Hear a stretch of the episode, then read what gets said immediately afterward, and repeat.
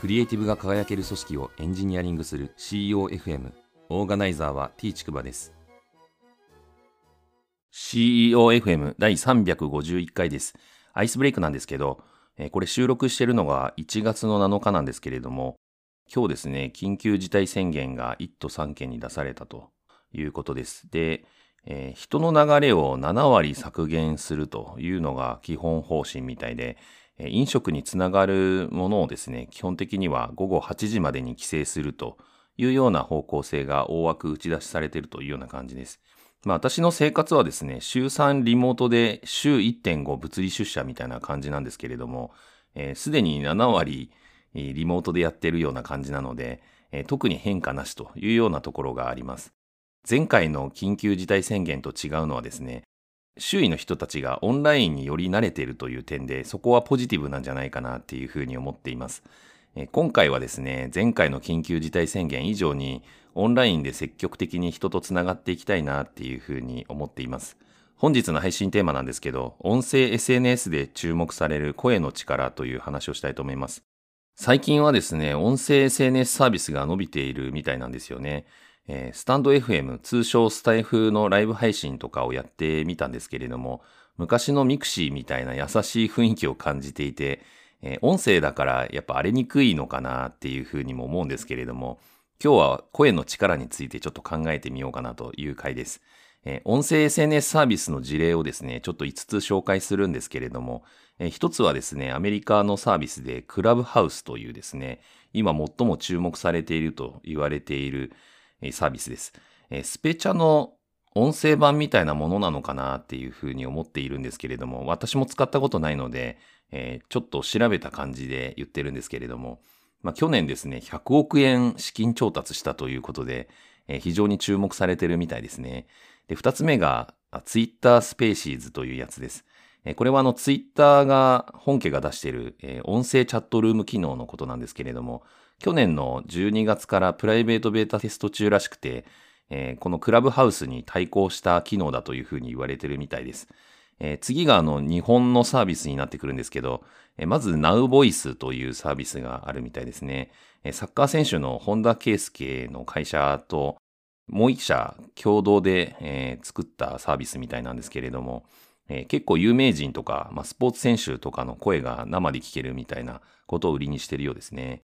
あとは、 Voicy というサービスです。これは比較的音声 SNS サービス系だと古いのかなと思うんですけれども、 Voicy はですね、ボイスメディアっていう風に自身のことを謳ってるんですよね。で、声のブログとかをやったりとかしてます。で、2016年に立ち上げられたものみたいで、えー、2019年に8億円の調達をしているというような感じです。最後の5つ目がスタンド FM で、先ほども紹介しましたけれども、 Voicy に先駆けて配信者の収益化プログラムを提供したりとかやってて、双方向性とかコラボレーションを意識したような機能が結構あるかなっていう感じです。えー、ライブ配信やってる人にいきなり乱入してってですね、えー、リスナーが一緒に配信者になるみたいな双方向感があるというような感じです。えー、2020年に立ち上げて、その8月にですね、5億円調達したということで、えー、非常に伸びてるみたいですね。音声 SNS サービスの事例はこんな感じなんですけれども、改めてなぜ声に注目が集まっているのかっていうことを考えてみたので、それを3つお話しするんですけれども、1つはですね、テキストコミュニケーションは感情が伝わりづらいっていうところがあるかなっていうところですね。でそれに比較して声は感情が伝わりやすいなっていうふうに感じています。えテキストはやっぱり炎上しやすいと。で、顔が見えない分暴言も出やすいっていうようなところがあって、結果荒れるみたいなところがあるかなと思うんですけれども、比較すると声はですね、実感がこもっているとか、湿度のある媒体とも言えるような気がしていて、例えば私自身がこのポッドキャストで191回目の配信で前職を退職したっていうエントリーを話したんですけれども、そこで聞いていただいたリスナーの方にですね、感想をいただいたことがあって、私がクリエイターを増やしたいみたいな話をその配信会でしてたみたいで、えそれについてですね、非常に共感できたと。で、実感がこもってる感じがしましたっていうことを言われて、ああ、そういうふうに受け取り手が捉えるんだなっていうふうに私もハッとした思いがしました。二つ目なんですけど、テキストと動画の狭間のいいとこみたいなのがあるかなっていうふうに感じています。例えば動画は顔出しが結構多いと思うんですけれども、やはりいきなり顔出すって抵抗感がある方もいると思うんですけれども、まあ声だけならですね、個人情報を晒すわけじゃないし、いっかな、みたいな感じで、配信者側のハードルが低いと言えるんじゃないかなっていうふうに思っています。で、リスナーもですね、目を使わなくていいので、耳だけに集中できるというところで、それもメリットになるんじゃないかなっていうふうに思います。システム的な話で言うと、あとデータサイズもですね、動画よりも少なくて済むということで、まあ、テキストよりは重たいんですけれども、えー、比較的システムとして扱いやすいサイズ感と言えるんじゃないかなっていうふうに思います。三つ目なんですけど、えー、先ほど目の話をしたんですけれども、疲れやすい目が不要だっていうことは結構大きなポイントなんじゃないかなって個人的には思っています。現代において目からの情報ってすごい多すぎると思うんですよね。これ結構問題だと個人的には思っているんですけれども、まあ街中に出てもごちゃごちゃしてますし、特に都市部に住んでいる方は目が癒されないみたいな側面があるんじゃないかなと思います。えー、同じように、大体ホワイトカラー系の仕事についている人は PC をずっと見て、やはりこのコロナ禍において、